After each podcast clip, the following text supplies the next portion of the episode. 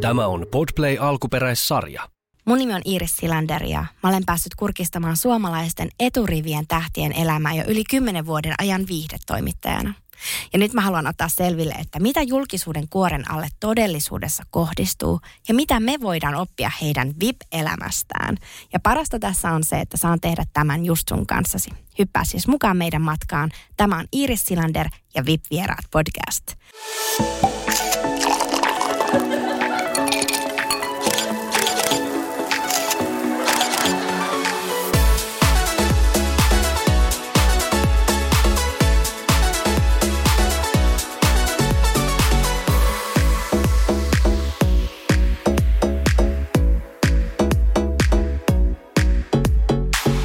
Ja tällä kertaa mulla on vieraana täällä näyttelijä Ilona Zevakova. Tervetuloa. Kiitos. Menikö oikein? no, mä oon niin tottunut, mun, mun sukunimestä on joku sata versio. Öm, paras oli ehkä, kun Reni Harlin sanoi Shekova. Että kyllä toi nyt paljon paremmin meni. Mutta kyllä se oikeasti on Shevakova. Joo, mutta mähän sanoin Shevakova. Sheva, Shevakova. No joo, mutta ei, se on tosi vaikea oikeasti. Nykyään mä, jos mä esittelen itseni, niin mä rupean saman tien tavaamaan mun sukunimet. Mä en edes, mä, en, mä en edes sano sitä kokonaan, vaan mä aloitan C-H-E-V-A. niin, niin, että sillä alkaa sitten kaikki. Kyllä. Mutta hei Ilona, me ollaan tavattu sun kanssa monta kertaa salkkarikuvauksissa ja sitten luokkakokous kolme kuvauksissa. Mä oon päässyt haastattelemaan sua useaan otteeseen ja se on aina ilo, ilo nähdä. No kiitos samoin. Joka kerta, kun on nähnyt sut jossain pressissä tai, tai kun on ollut joku ennakko tai mitä vaan, niin mä oon ollut aina iloinen siitä. Kyllä. Sun on ollut aina tosi kiva höpötellä. Samoin. Ja kaikki tavallaan tämä julkisuus sulla niin ö, tuli tunnetuksi niin kuin isolle yleisölle nimenomaan salattujen elämien kautta. Mitenkä tuo kohtalokas hetki muutti elämääsi? No kyllä se itse asiassa muutti aika paljon, koska ennen sitä mä vähän niin kuin sähläsin paikasta toiseen. No en mä tiedä, onko sählätä oikea sana välttämättä, mutta tuntui siltä, että mä en oikein ollut löytänyt semmoista omaa paikkaani, koska mä tein teatteria ja sitten mä tein tosi paljon niin kuin duppasin ja spiikkasin ja tein jotain TV-mainoksia ja jotain vierailuja TV-sarjoissa siellä täällä. Ja tuntuu, että niin kuin mun elämä koostuu semmoista tuhannesta eri palapelistä, joita mä yritän jotenkin yhdistää.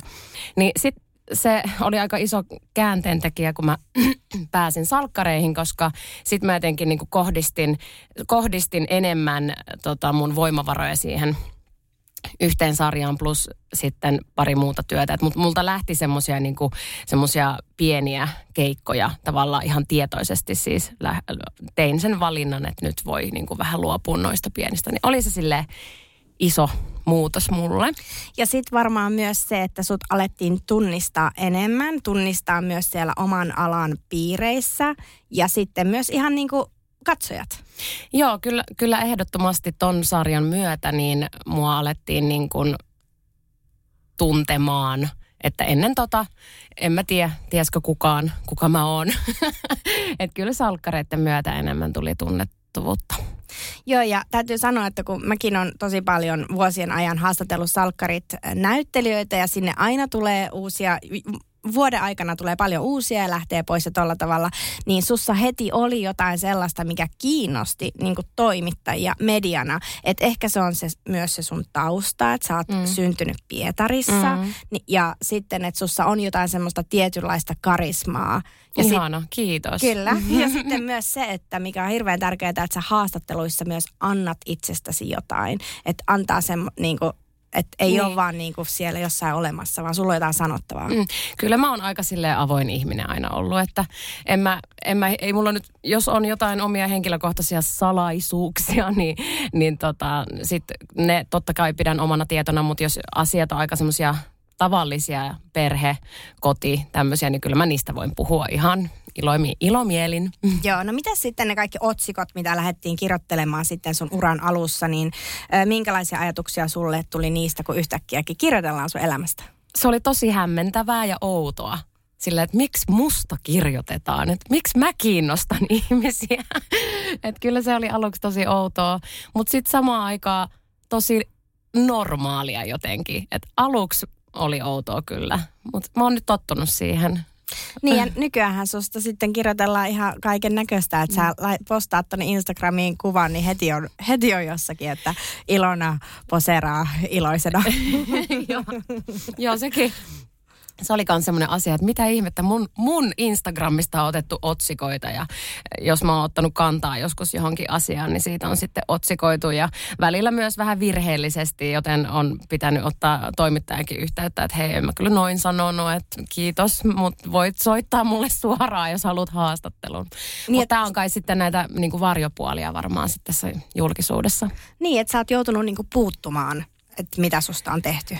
No kyllä, silloin kun alkoi toi Ukraina-Venäjä-tilanne esimerkiksi, ja mä puhuin siitä mun Instagramissa, niin tota, olin aika kyllä niin kuin, suoraan sanottuna järkyttynyt siitä, että, että sitten kirjoitettiin niin kuin aika semmoisia kärkkäitä otsikoita siitä, mitä mä olin muka puhunut. Siis olin toki avannut asiaa, mutta en niillä sanoilla, mitä sit otsikot alkoi niinku kirjoittaa. Et kyllä se oli vähän semmoinen, että ei vitsi, en mä tiedä haluanko mä lähteä tähän.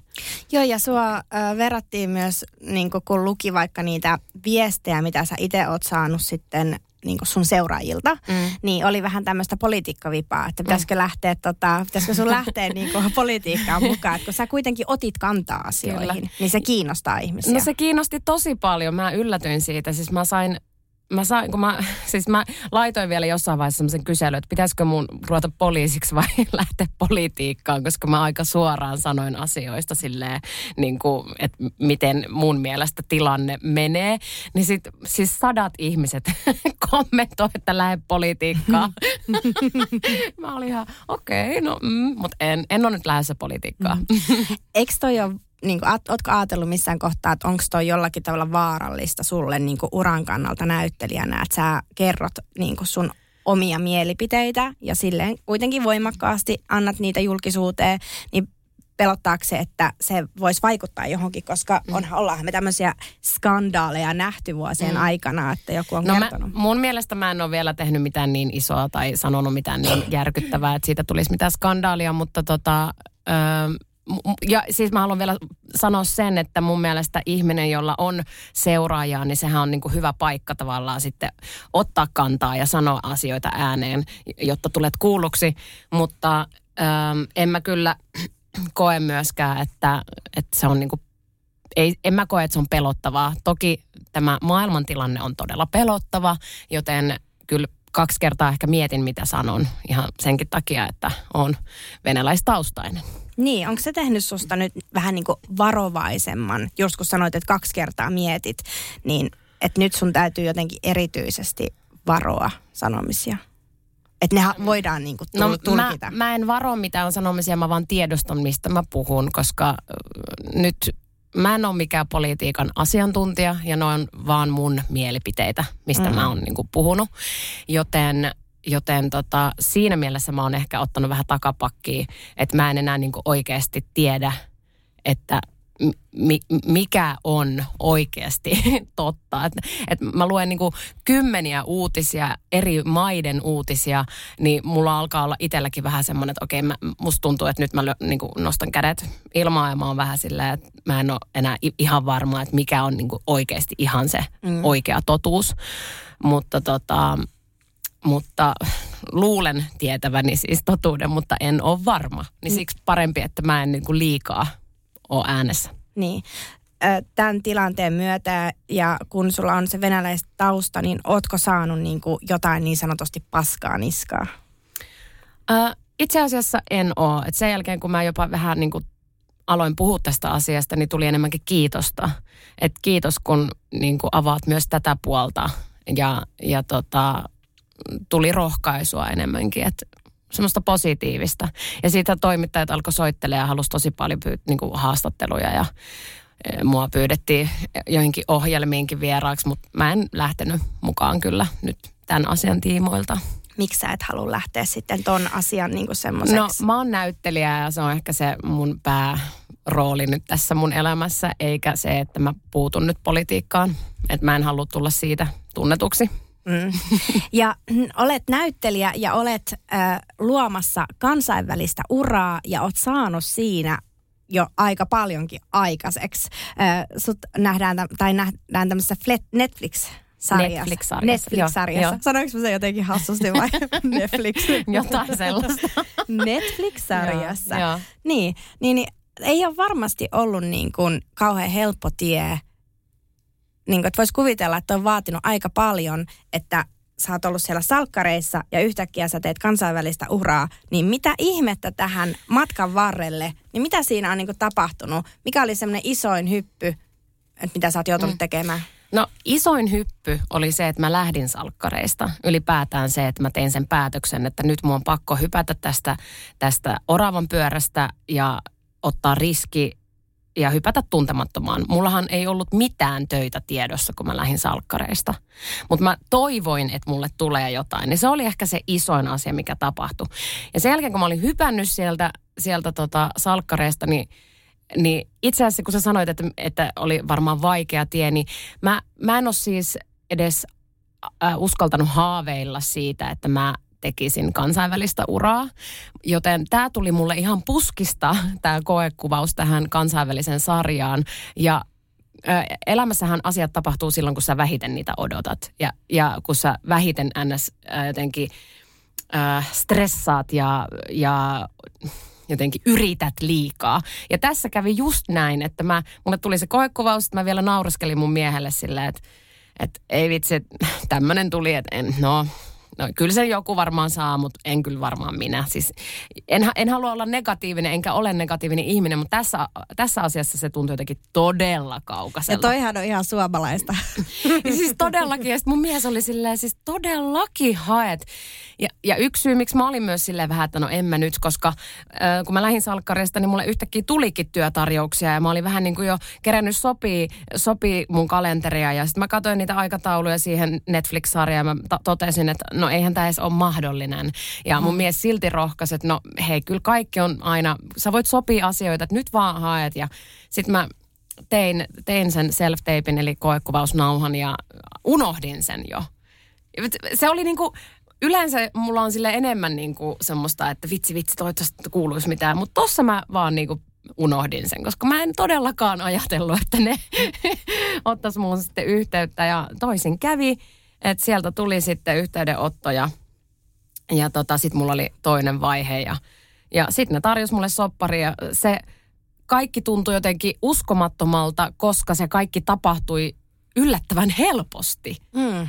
Se vaan niin tipahti sitten. No vähän niin kuin, että jos, kyllä mä oon niin tottunut siihen, että jos mä oikeasti jotain tosi paljon haluan, niin se on kyllä äh, aika sille ison, ison, ison vaivan ja työn takana, että sitten, että sä saat sen, että jos sä sitten lopetat sen stressaamisen ja semmoisen. Niinhän se menee mm. rakkauselämässäkin, että jos, jos sä oot sinkku ja sit sä ö, jotenkin haluat tosi paljon tavata jonkun, jonkun elämäsi miehen, niin et sä sitä silloin tapaa. Niin, niin se vaan menee. Mutta Ilona, se, että kun sä sanoit, että sä hyppäsit oravan pyörästä salkkareisi täysin tuntemattomaan, sulla ei ollut mitään töitä siinä vaiheessa tiedossa, niin mä kun on haastatellut lukuisia salkkarinäyttelijöitä ja aika moni heistä haaveilee kansainvälisestä urasta ja puhuu siitä ja menee, niin se, että kun tiedostaa sen, että aika monelle niin ei tapahdu. Mm. Ja myös siihen salattujen elämiin, vaikka sanoit, että ihanaa olla, että on vakituinen duuni mm. ja tommosta, mutta siihen liittyy myös jonkinnäköinen, mä oon ymmärtänyt, mm. että siihen liittyy myös jonkinnäköinen tämmöinen vähän niin kuin stigma tai mm. semmoinen, että mm. sä oot siellä sa, äh, niin kuin salkkarinäyttelijänä, mm. että että mikä teki sulle, susta sen rohkeuden, että tavallaan kaikista näistä huolimattakin sä uskoit, että kyllä mä pärjään? No mm. ehkä se lähti siitä, että silloin kun mä pääsin salkkareihin töihin, niin mä olin myös Tampereen teatterissa töissä. Ja sitten mulla, mulla oli vähän, niin kuin mä sanoin, oli niin kuin siellä täällä muitakin töitä. Ja sitten se meni, alkoi mennä siihen, että mun piti jopa niin kuin sanoa ei niin kuin ihan mielenkiintoisillekin projekteille. Niin, ja sitten kun se jatkuu se semmoinen, että mä jotenkin huomasin sen, että ei kalenteri vaan niin kuin täyttyisi, jos vaan antaisin täyttyä. Niin se oli yksi syy, miksi mä uskalsin lähteä siltä pois. Vaikka siis sillä hetkellä, kun mä tein sen päätöksen ja kun mulla oli viimeinen kuvauspäivä salkkareihin, niin mä katsoin mun kalenteria ja se oli oikeasti ihan tyhjä. Mm. Ja mä mietin, että ei vitsi, onko mä ihan hullu, mutta mä, mä uskoin siihen, että jotain tulee, koska mulle alkoi tulla työtarjouksia. Ja koko sen ajan, kun mä olin salkkareissa, niin mä vierailin eri TV-sarjoissa, sille vaikkakin ihan pienissä rooleissa, mutta kuitenkin, että niitä tuli mm. sille säännöllisesti. Ja sitten tuli myöskin pari isompaakin, ja mä en voinut ottaa niitä vastaan, koska mä olin kiinni salkkareissa. Niin mä uskoin siihen, että kyllä jotain varmasti tulee. Ja jotenkin ajattelin myös niin, että jos ei tule, niin sitten kyllä mä jotain keksin.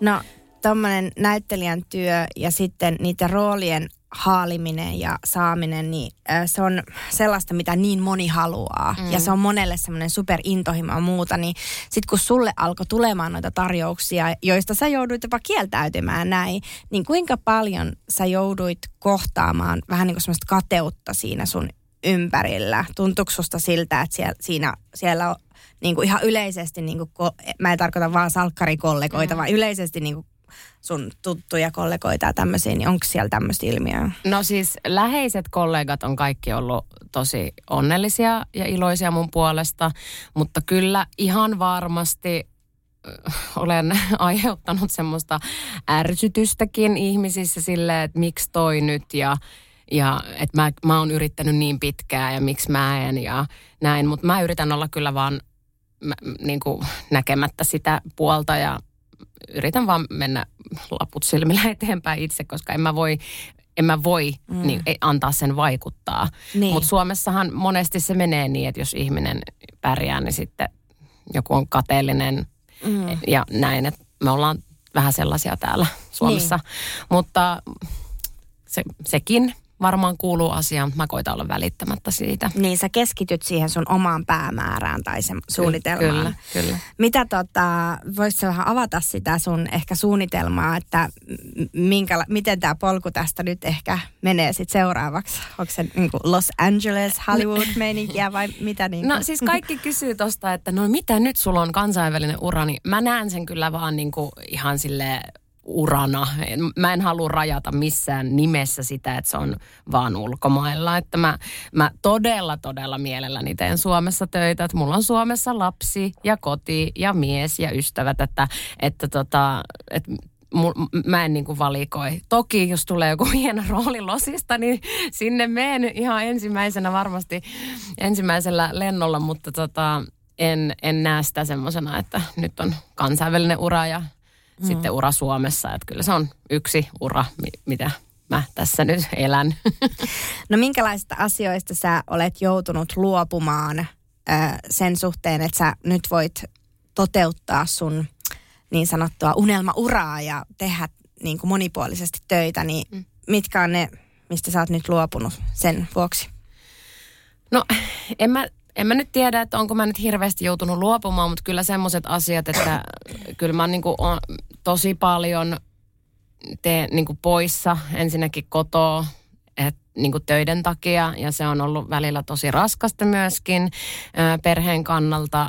Otan aina perheen mukaan, jos se on mahdollista, mutta myöskin se, että mä näen niin kuin suht vähän ystäviä siihen verrattuna, mitä monet muut mun ystävät näkee esimerkiksi toisiaan, että mulla oli pitkä aika, että mä en päässyt esimerkiksi häihin tai tupareihin tai joihinkin pikkujouluihin, että mä olin aina töissä tai jossain mm. keikoilla tai näin. Että ehkä se on semmoinen asia, mutta se on kyllä myös ammatinvalintakysymys. Että, mutta olen mä sen joskus toisinaan kokenut vähän semmoisena raskaanakin. No mitenkä sellainen ura oriointu, orioitunut, miten toi? Orioitunut. Orio, oreo keksi. miten suuri ura drive sulta löytyy, että onko se sellainen niin kuin, että se on niin kuin sulla oikein sellainen niin kuin palo ja intohimo siihen, että sä tiedostain teet vai onko se vaan tolleen, että no sieltä tulee mitä tulee? On se palo ja intohimo. Kyllä mä oon niin kuin siis nyt mä oon vähän rauhoittunut, että nyt mä, nyt mä alan silleen vähän niin kuin äh, oikeasti miettiä, että mitä minä haluan tehdä. Mutta vielä muutama vuosi sitten, niin oikeasti mä tein kaikkea, kaikkea, jotta se veisi mua eteenpäin. Mä tein lastenteatteria, mä tein TV-mainoksia, mä, mä duppasin, mä spiikkasin, mä kirjoitin itse, mä kävin tekemään jotain rooleja, mistä mä en olisi halunnut edes roolia, vaan siksi, että okei, tämä kyllä varmaan jotenkin hyödyttää mua, tehdään nyt vaan. Niin, tota, niin nyt mulla on tullut semmoinen, että okei, no niin, että ist, niin voin vähän sille istua ja miettiä rauhassa, että onko tämä mua varten, onko tämä rooli mua varten, haluanko mä oikeasti tehdä tätä, että miltä tämä näyttää ulospäin, jos mä teen tämän roolin nyt ja näin. Niin tota, kyllä on drive, mutta myöskin huomaan, että tietynlainen rauha on tullut nyt niin kuin niin. tekemiseen ehkä.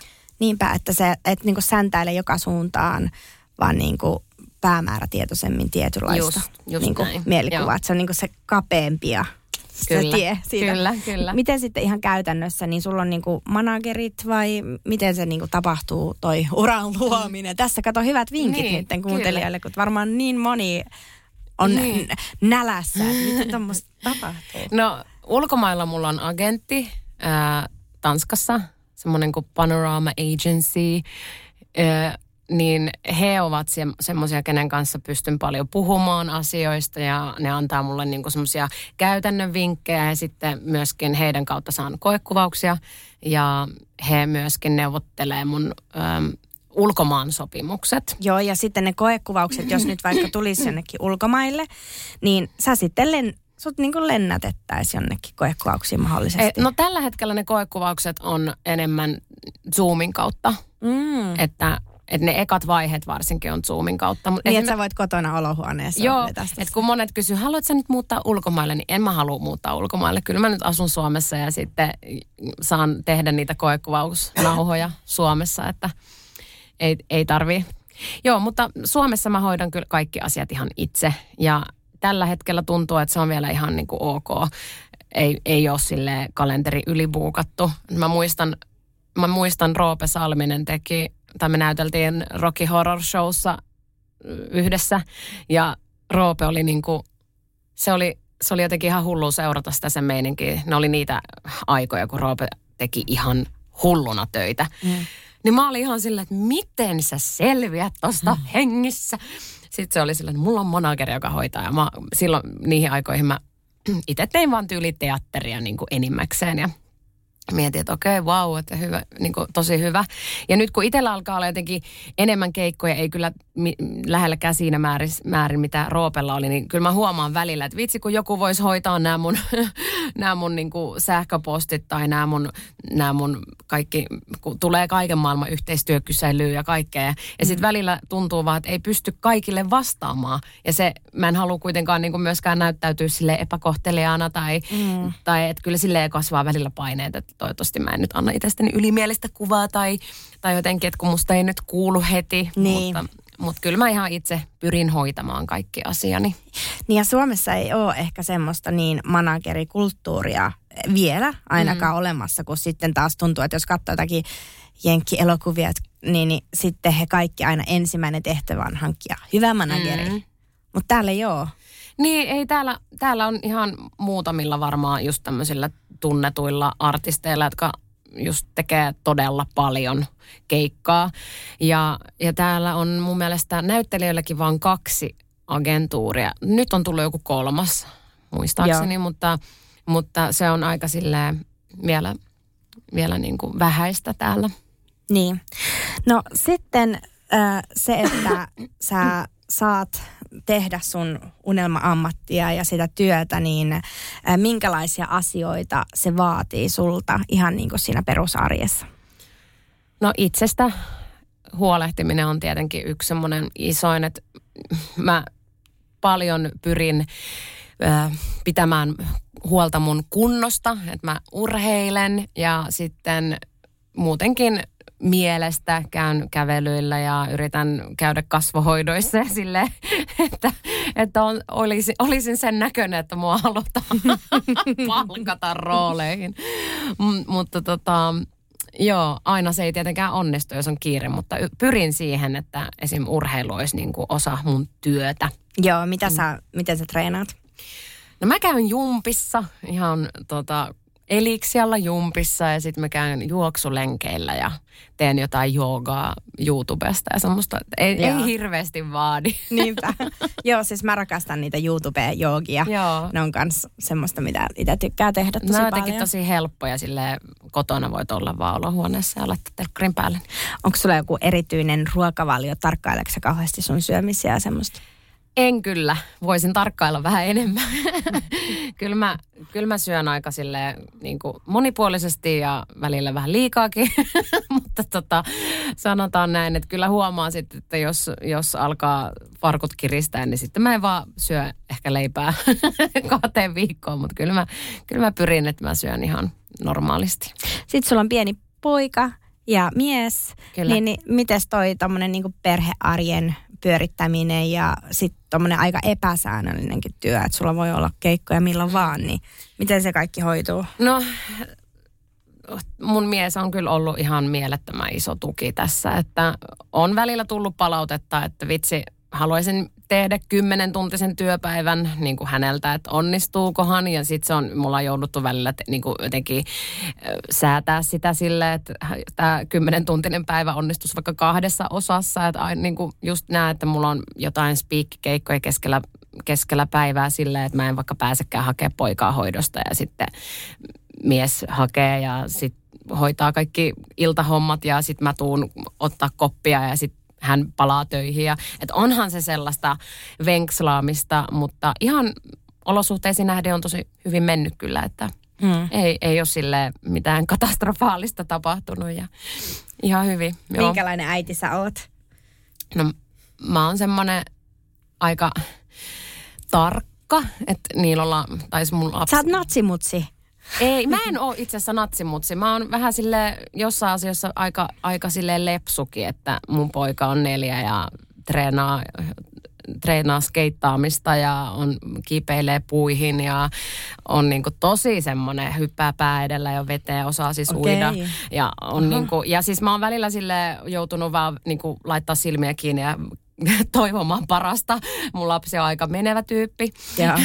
mutta, tota, mutta mä oon aika tarkka silleen, että mä, niinku, mä, mä buukkaan kaikki harrastukset ja mä hankin kaikki vaatteet. Mä haluan, että, niin, että mun lapsella on kaikki jotenkin tosi silleen, että no niin, nyt on, niinku, on, on nämä kuorihousut ja näitä kahdet ja näitä housuja, näitä takkeja kaksi kappaletta, että on aina niinku, tosi silleen viimeisen päälle ja se, se on ehkä semmoinen asia, missä voisin vähän relata. Mutta ää, mä oon rakastava ja pussailen ihan hirveästi ja halailen ja sanon keskimäärin varmaan viisi kertaa mun lapselle, että mä rakastan sua. Välillä poika on silleen, äiti joo joo, mäkin rakastan sua. hän tietää. Kyllä hän tietää, mutta onhan se nyt maailman maailman ihanin. Mm. Mm. Minkälaista asioista sä haaveilet sun elämässä, että miten sä niin näkisit, että mitä, mitä siihen tarvitsisi tulla ehkä lisää mm. jossain kohtaa? Uh, no mm, varmaan se, että, että tota, olisi arki ehkä vähän tasapainoisempaa jossain vaiheessa, että just se, että vois, ei ehkä tarvitsisi säntäillä niin paljon elämässä, vaikkakin nyt jo rauhoittunut, niin kyllä toivon, että jossain vaiheessa tulisi vielä enemmän sitä semmoista, semmoista niin kuin, äh, rauhaa tai jotenkin tasapainoisuutta elämään. Niin. Niin ehkä se, ja sitten toki mielenkiintoisista isoista rooleista haaveilen, no mutta kukapa näyttelijä ei haaveilisi, että se on varmaan sellainen, mikä kanssa kuuluu tähän alaan. Että. Mikä olisi semmoinen mielenkiintoinen iso rooli, mikä olisi niinku semmoinen mm. wow? No joku semmoinen moniulotteinen, vakava ö, naisrooli jossain draama, draamassa, elokuvassa. Joku semmoinen niin kuin, vahva nainen, sanotaanko näin. Mä tykkään mm. semmoisista, mä tykkään näytellä sellaisia vahvoja naisia. Mm. Että jotenkin toisaalta on ihan hauskaa joskus hypätä semmoiseen kilttiin, kilttiin rooliin, mutta kyllä se on enemmän ehkä mun luonteen omasta semmoiset vähän vahvemmat hahmot. Hei, ihan tähän loppuun mulla on viimeinen mm. kysymys sulle, että Ilona, mikä sulle on luksusta? Luksusta? No, ihan oikeasti tällä hetkellä mulle on luksusta se, että mä pääsen yksin saunaan ja ottaa vaikka lasin viiniä ja ää, käydä meressä uimassa ja katsoa hyvää leffaa, niin se on tällä hetkellä mulle luksusta. Kiitos paljon. Kiitos.